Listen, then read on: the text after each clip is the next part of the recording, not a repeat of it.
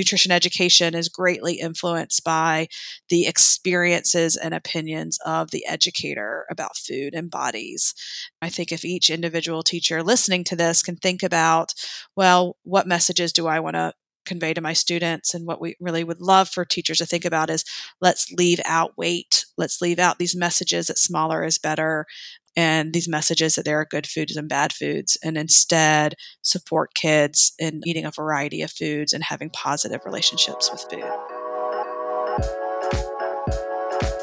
The podcast is in session. I'm your host, Elizabeth Tingle, and welcome to our series, Conversations on School Health, a holistic look at maximizing the health and well being of students and teachers. This series is a collaboration between the Werklund School of Education at the University of Calgary and Ever Active Schools. Each episode, we speak with different leaders in their fields about topics that impact student and teacher well being. Today, we're joined by Anna Lutz and Katherine Zavodni, who are both registered dietitians that have expertise in treating eating disorders, to talk about positive nutrition messages in the school setting. Just a reminder that hopefully this podcast format will allow you to pursue some sort of activity that will make you feel better in your body today.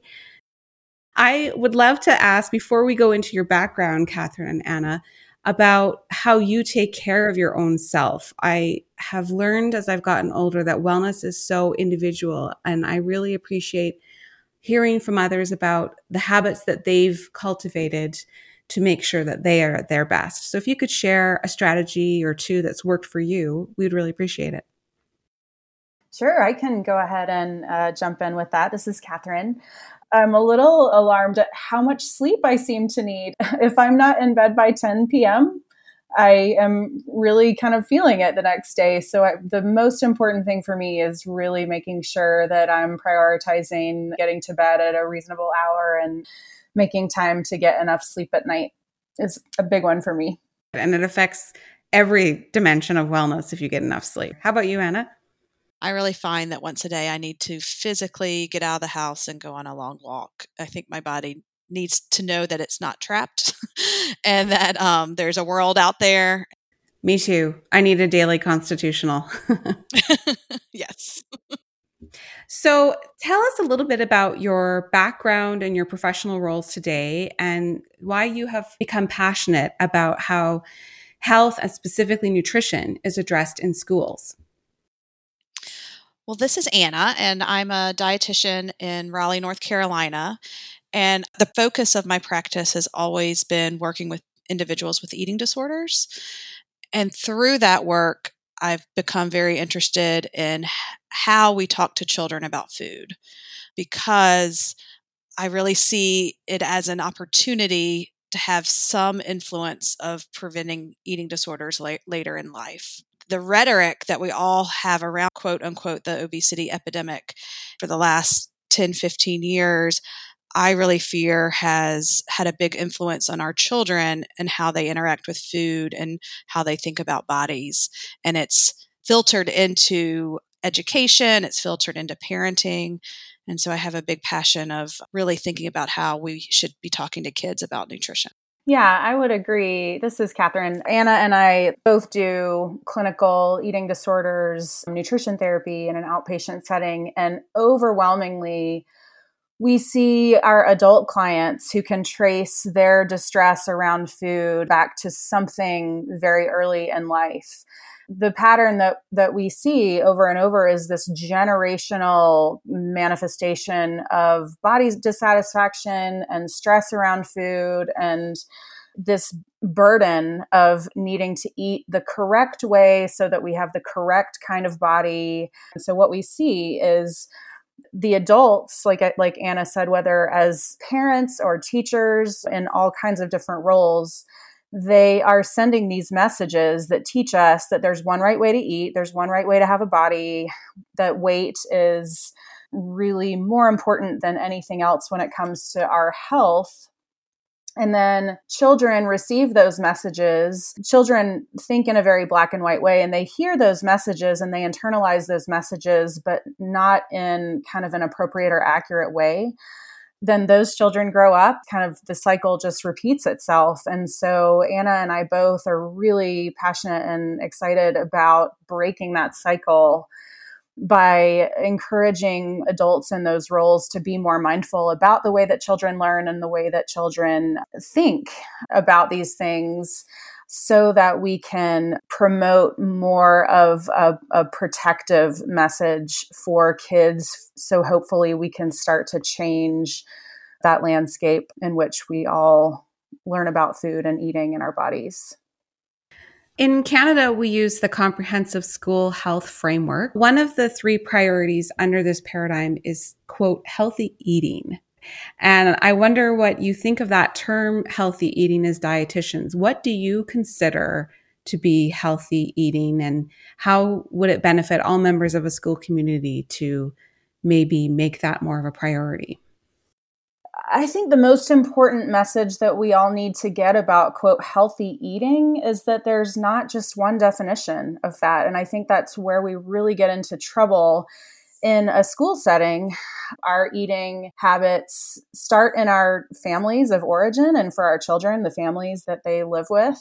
And those patterns and, and traditions are determined by so many different factors that are going to be different for each child. And so I think the most important thing for teachers to keep in mind is that this concept of healthy eating is so multifaceted and can really look different for different children. I think when people think about healthy eating, right now it's being defined as what people eat. Mm. You know, what are the individual food items that people eat? And there are certain foods that are deemed acceptable or healthy and certain foods that are not.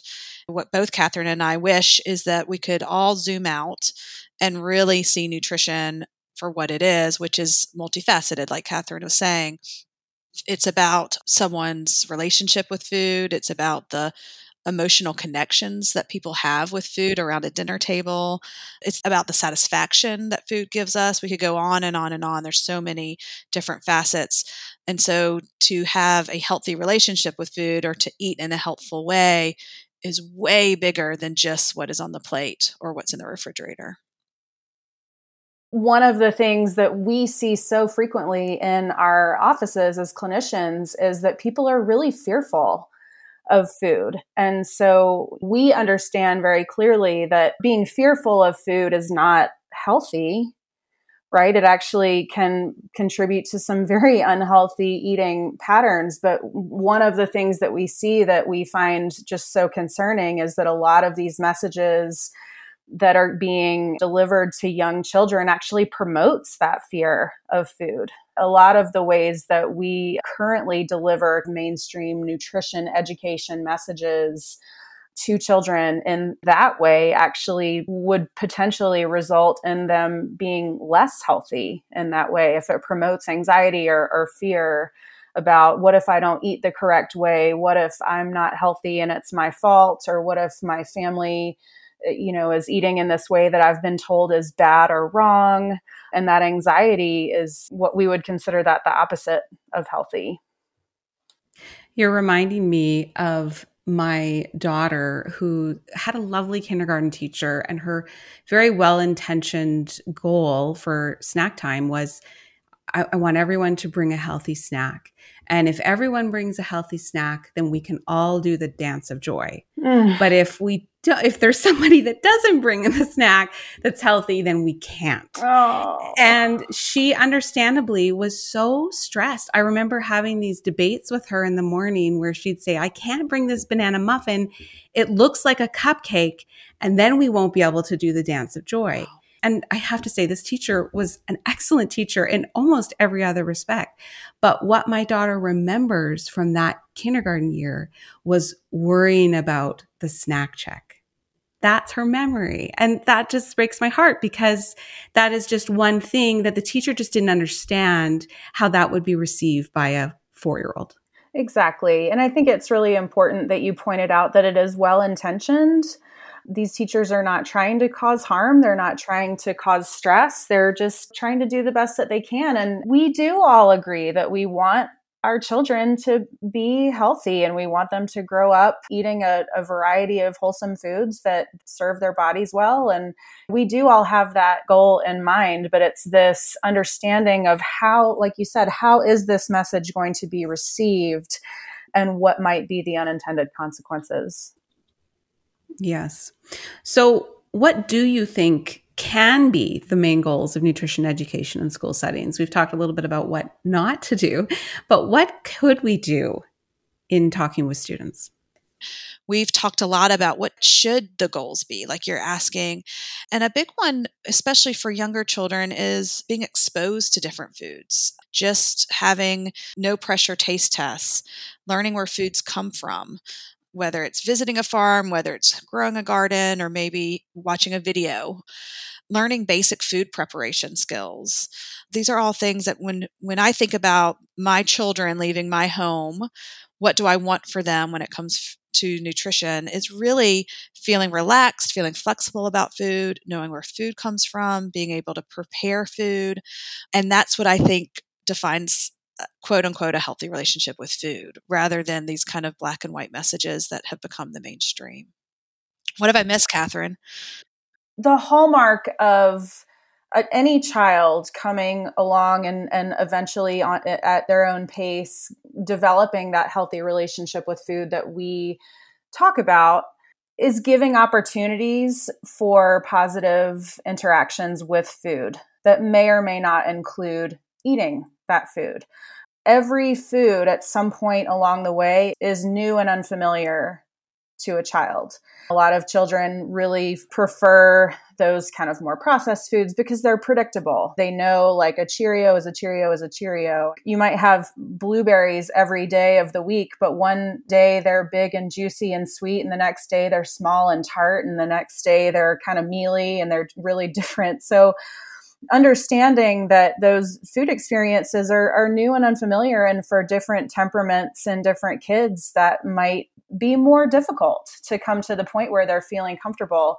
So, allowing those positive food experiences and providing for those, whether it's preparation experiences or no pressure taste tests, or having lessons where we learn about the foods that are enjoyed in different cultures, but not putting pressure on children to eat this and accept it before they're maybe ready. Absolutely. Let's talk about finding this sweet spot of what's the best way to talk about healthy eating. On the one hand, it is a priority and it's some there is information related to it that we can share and we can model as teachers what healthy eating looks like. On the other hand, we don't want to make them anxious or obsessed with perfect eating because we know that can lead to eating disorders. So how can we make sure that we're striking the right balance and that when we are promoting healthy eating as teachers that we aren't doing any harm? So, this feels like a good opportunity to talk about the feeding framework that Anna and I both adhere to, both professionally and in our, our own families, which is Ellyn Satter's division of responsibility, which details the parents or the adult's jobs in feeding and differentiates those from the child's jobs in eating. So, real quickly, the parents' jobs in feeding are to decide what's being offered, where we're eating, and when we're eating. So, if we have a regularly scheduled meals and snacks. The parents decide what we're offering for that meal or snack and then where we're going to eat it. We're not just going to go off into any corner of the house. We're going to sit here together most of the time. No one does this 100% of the time. and then once those jobs have been done, it's the child's jobs to come and decide am I going to eat this and how much of this am I going to eat? So picking and choosing from what the parent has chosen to provide deciding what things I'm going to eat and how much of them I'm going to eat. And so the way that can be really useful to a teacher is that, you know, if we're eating snacks or lunches at school, those jobs of deciding what's being offered, where we're eating and when we're eating have already been done. And so just keeping in mind that now it's the child's job to decide what am I going to eat? Am I going to eat this? What order am I going to eat the things in my lunchbox? It's not our job as teachers to influence how they eat or what they're eating that they've already, whether it's in their lunchbox or on the tray coming through the, the lunchroom, that's already been decided. I think one of the most valuable things we can do in terms of promoting quote healthy eating in the context that we're talking about is to sit down and enjoy a meal with children and model that communal experience of eating and breaking bread together and enjoying social time without shining this huge spotlight on exactly how you're eating and what are you eating but really to kind of shift the focus to the people who are sitting together and, and eating together and and that really to me gets at the very healthy the very authentically healthy aspect of, of eating that is coming and enjoying this very human experience of enjoying food and enjoying the people around me if we go back to that division of responsibility to really remember that it's not the kids who are grocery shopping mm-hmm. or necessarily putting their meals and snacks together and we shouldn't be putting that onto the children. You know, why is this in your lunch or why did, is this in your snack? That's just not a, an age appropriate job for the children, even if, let's say, they are putting their lunch together, then to kind of layer on any kind of fear or shame makes that even more problematic. And so, again, really stepping back and saying, okay, as a teacher, what I can do is I can model taking breaks to eat. I can model sitting down with my children and eating. I can have really positive food interactions with my students in the classroom, but it's not my job to change the actual food that is coming in in a lunchbox or a snack. I think that takes a lot of pressure off of teachers. Like, that's just not my responsibility. I'm just here to make sure this is a positive experience. I've had this conversation with educators before, and they tell me, oh, well, parents ask me, parents expect me, like, can you please make sure Johnny eats his sandwich before he eats his cookie. And that's kind of a, a, demand that some parents have. And I, I would really love to be able to empower teachers to say, no, that's not something that I can be responsible for. I'm sorry, that's outside the scope of, of what I'm here to do. You've given us some great ideas and suggestions for handling the eating context that teachers and students will be in multiple times a day throughout the year. We are responsible as teachers, however, to cover the curriculum, and there are curricular outcomes that do relate to nutrition in the health education curriculum. So, how can teachers help students to interpret those messages and those learning outcomes on nutrition in a positive way? Well, something that Katherine and I talk a lot about is really thinking about that nutrition education needs to be developmentally appropriate.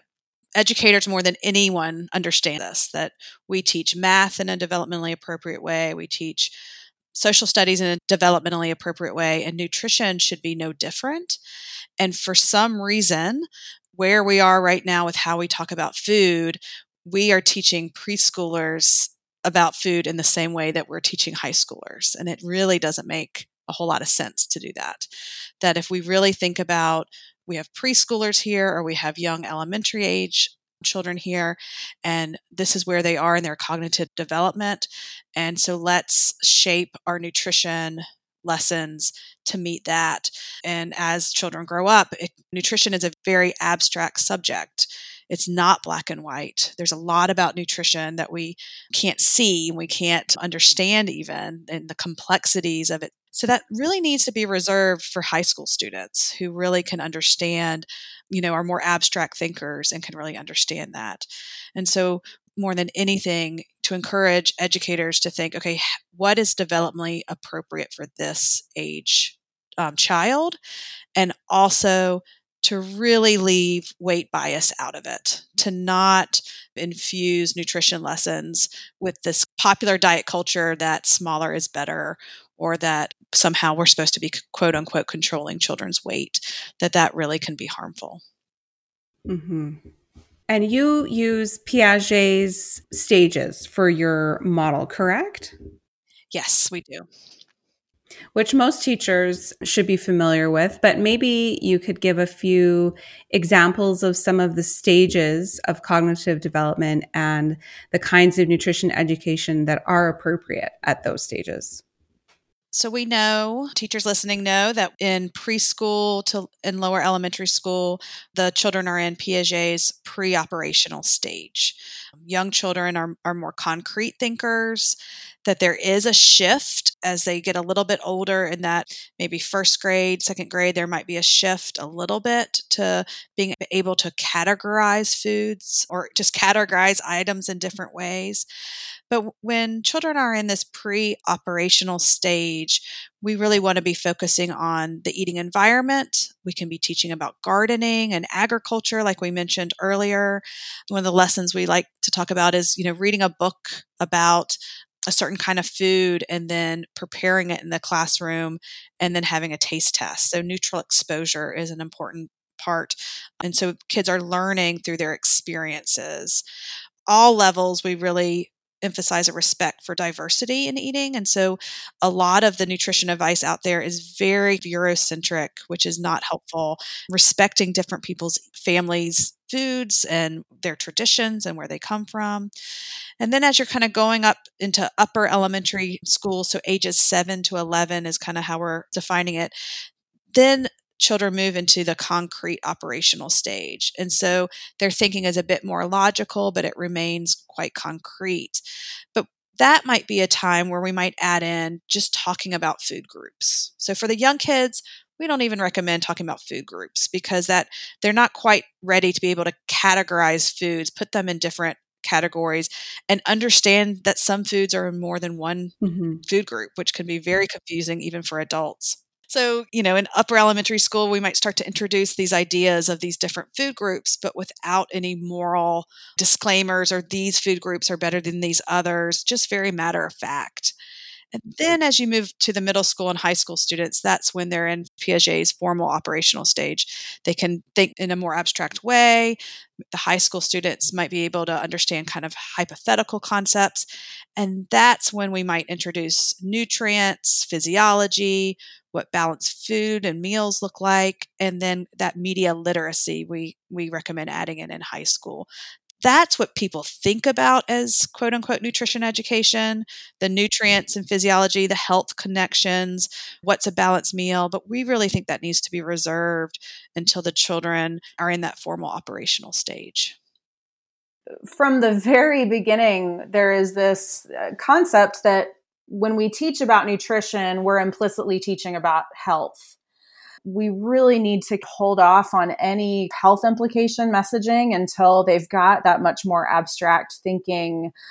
I mean, one of the most classic common things we see is doing the sort these foods into either healthy or, or, unhealthy or good and bad foods. Pretty reliably, the good foods are fruits and vegetables and the bad foods are pretty much anything else right? And so but a perfect illustration of why this is harmful is that we've got all these good foods over here in the good category that are fruits and vegetables but if we ate only those foods ever kids are growing their bodies are growing their nutritional caloric needs are actually pretty high and they're not going to meet those needs with just fruits and vegetables we do have some evidence that kids just they can't integrate those messages of don't eat too much of this or eat mostly this or limit this which is how we want kids to be understanding those things but we can't send those messages with language right? We can't explicitly get those messages across. Those messages are much more effectively communicated with modeling and what families do from day to day and they sort of learn just by repetition and by what they see and experience in their own homes and in their own families that this is what breakfast looks like. And when we have dinner, we have all of these different parts of it. It's not just vegetables on my, uh, you know, it's so funny. Like, so frequently I'll see a kid in a storybook with a dinner plate that has like broccoli and peas and spinach only. My kid's favorite supper. How did you know? so i mean it just really illustrates just how it, it gets very problematic very quickly. And i think piaget's framework actually explains to me why sometimes children interpret those messages so concretely because they do think in black and white and it's for their benefit that they do. They and they want most kids want to be on the right side of the line so once you draw a boundary or a rule it's like if you say you know this kind of food is bad not only will they want to avoid that food, but if they have that food ever, they'll feel, they might feel that they are bad. Mm. I think that rigid stage is why it, we have to be so careful. And, and research has shown that there have been some school based health initiatives that do lead to eating disorders. And so it's when they rigidly interpret those things that it can lead to trouble later on. I, I think about my adult clients all the time when I'm thinking about this material. And I mean, how many adults out there just assume that if something tastes good, it's bad for you? And we talk about guilt around those foods a lot. Yes, yes.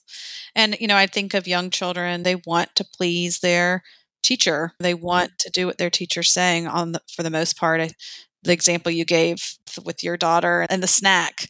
I just think of those kindergartners wanting the teacher to be happy and really how complicated and problematic that can be when we're interfering with this young child's relationship with food and putting in these, like you said, shame and guilt and expectations.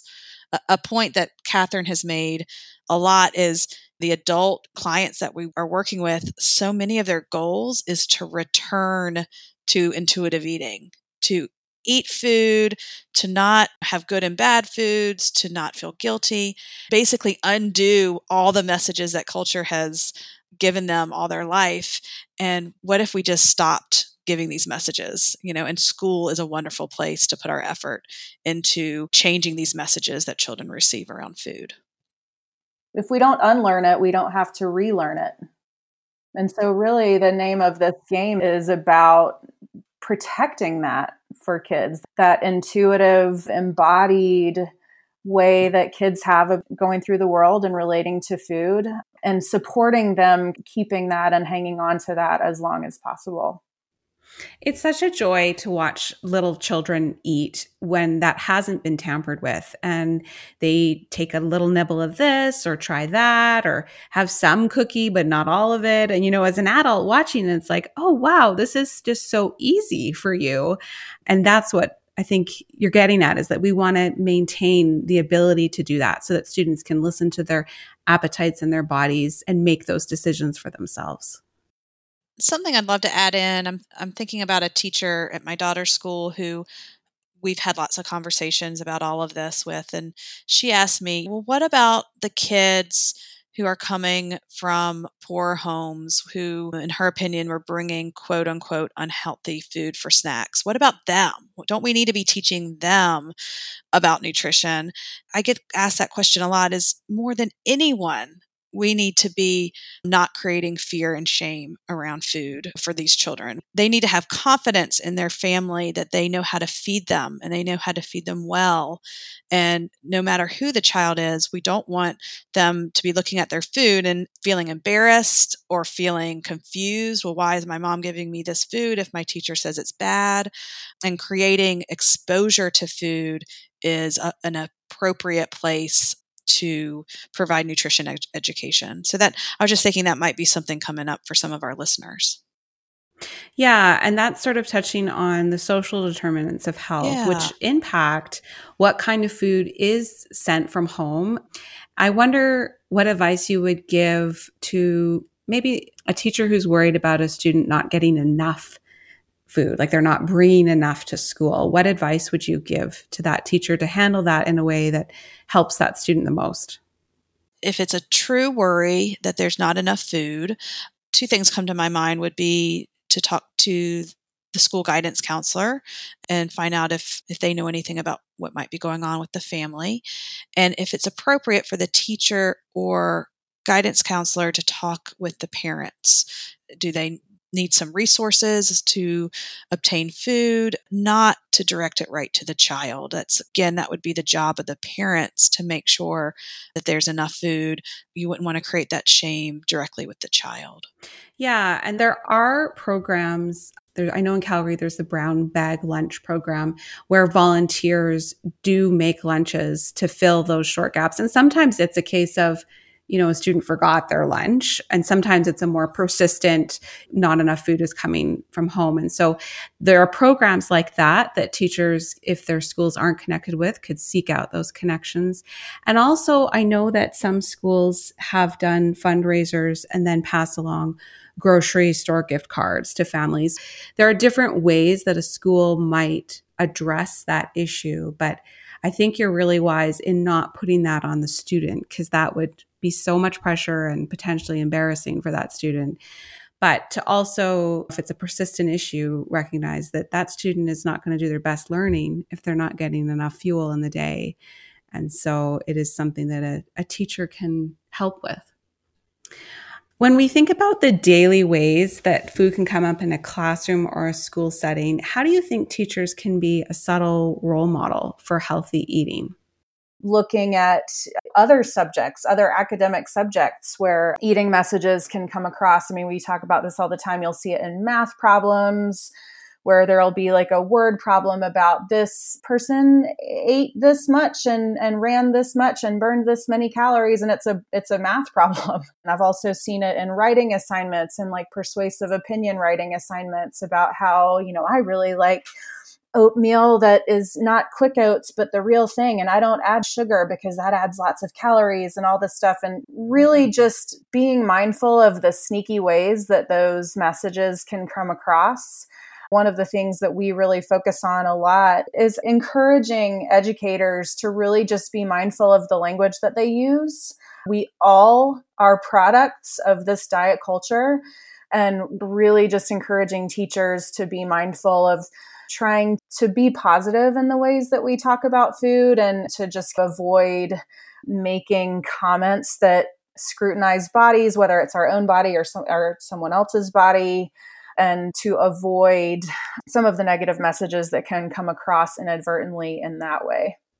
You're reminding me of my grade 10 science teacher who I don't even know why she said it, but she said something about how you all are eating too much bagels because we our school was right across from this bagel place. It was the 90s, so everybody yes. was eating yes. a lot of bagels.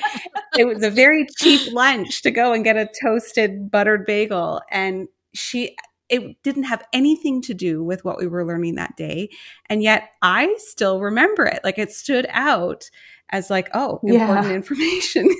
Watch the bagels.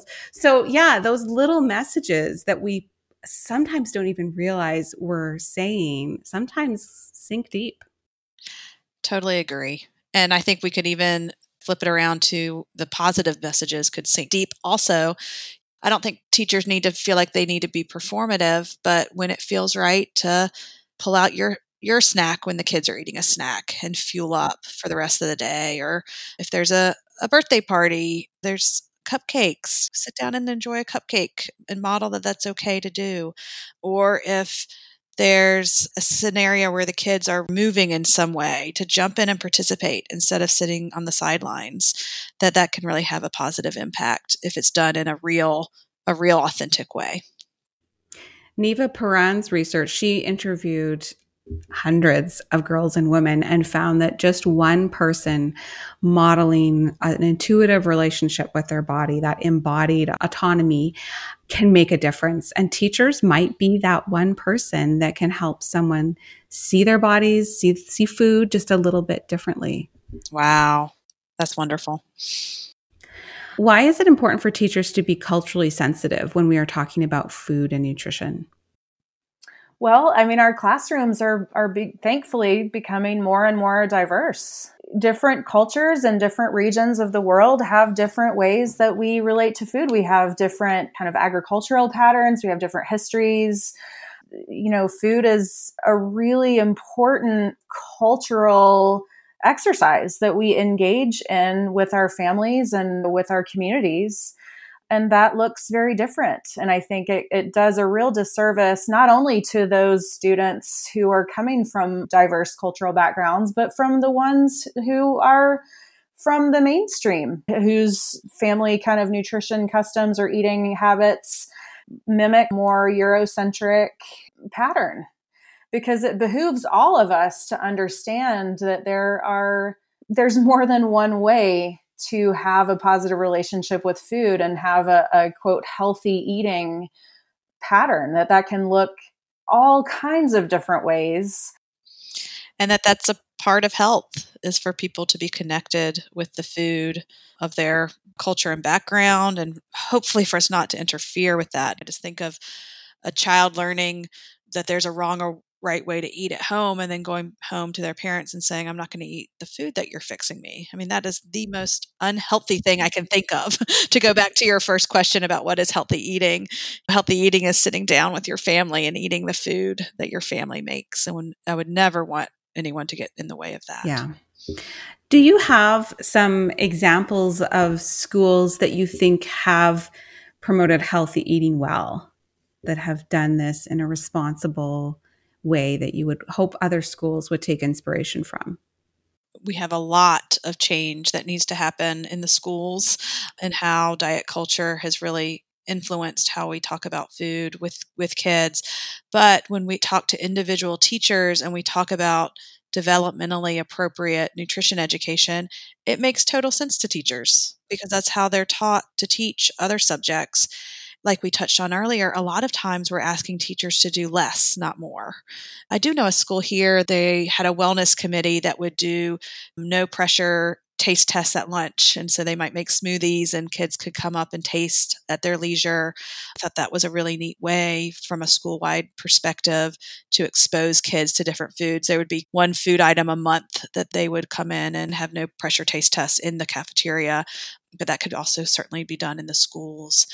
More than anything, it's I think really on a on a teacher basis because we all are food experts, right? Or we all think we're food experts because we all eat, right? And so so often what we see is nutrition education is greatly influenced by the experiences and opinions of the educator about food and bodies. I think if each individual teacher listening to this can think about, well, what messages do I want to convey to my students and what we really would love for teachers to think about is let's leave out weight let's leave out these messages that smaller is better and these messages that there are good foods and bad foods, and instead support kids in eating a variety of foods and having positive relationships with food.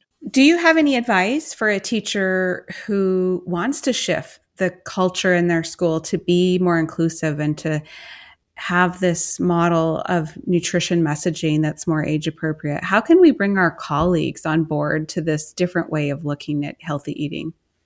I think this is a great question. I think it would not be an easy thing to do. It would it would be challenging.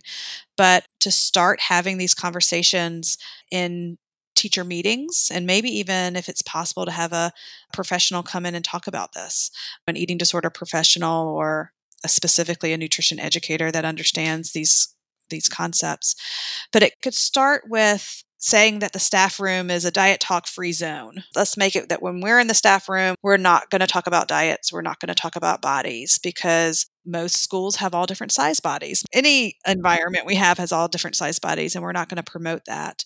In the United States, there's oftentimes in schools all these posters about quote unquote healthy eating or about quote unquote childhood obesity and i think if if that's the case really working with the school to remove those posters so many of our schools are really focused on bullying, but weight stigma is not in their thinking.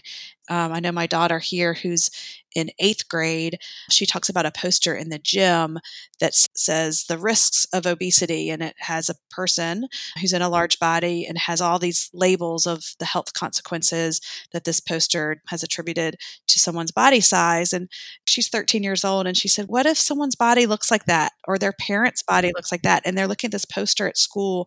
And so you just think about the fear and the shame and the stigma that goes along with that and the harm that does one thing that is really, really important to remember when you're trying to encourage people to see this in a different light is that the science doesn't support us tackling this issue and coming down so hard with these shaming negative messages that that it's not associated with increased health behaviors it's not associated with increased variety of of foods consumed and fruit and vegetable intake, and certainly not physical activity. That actually, those sorts of messages actually decrease the, the types of physical activity that people engage in when those people feel like they're the target of those messages. So, understanding that it's not just kind of an ideological message or, a, or an emotional message, but that it's actually grounded in science that keeping these messages positive and inclusive is much better associated with improving health behaviors and outcomes. I agree. And I think it's also not good for the adults in the building. And, and that's another reason to make sure that our comments are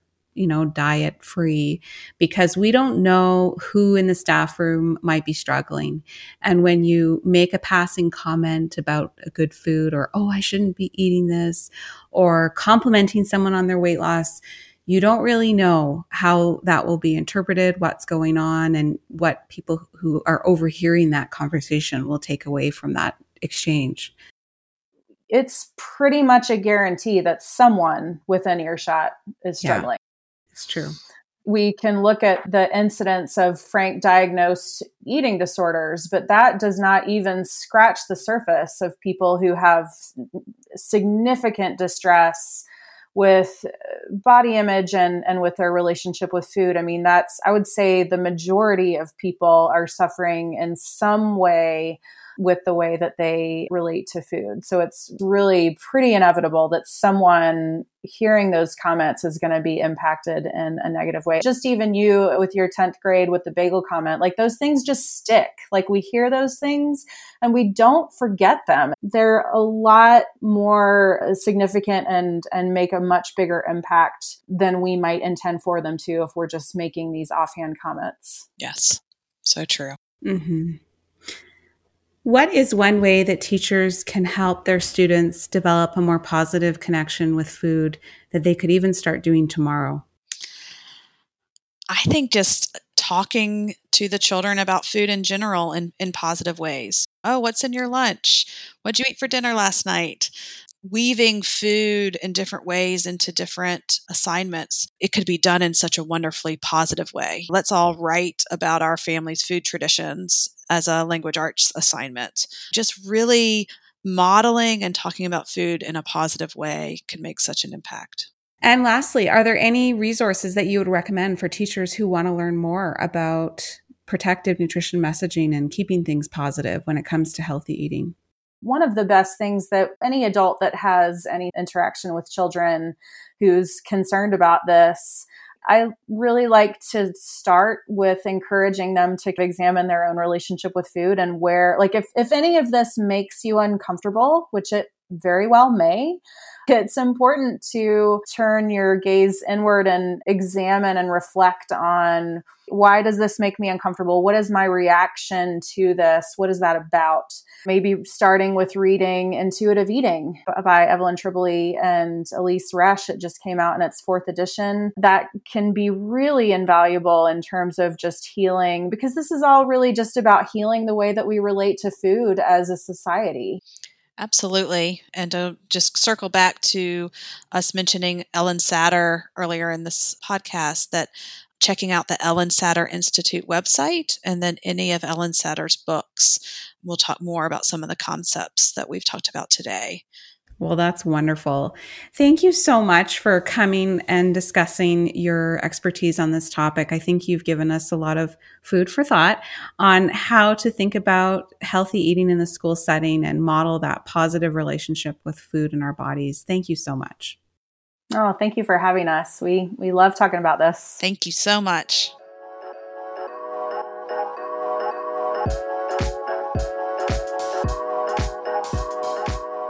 Thanks for joining us for another conversation on school health, a series collaboration between the Werklund School of Education and Everactive Schools.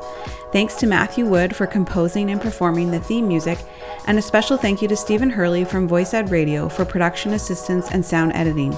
You can follow us on Instagram and Twitter at EverActiveAB, on Facebook at Everactive Schools, or visit our website everactive.org for more great content and resources. Until next time, the podcast is dismissed.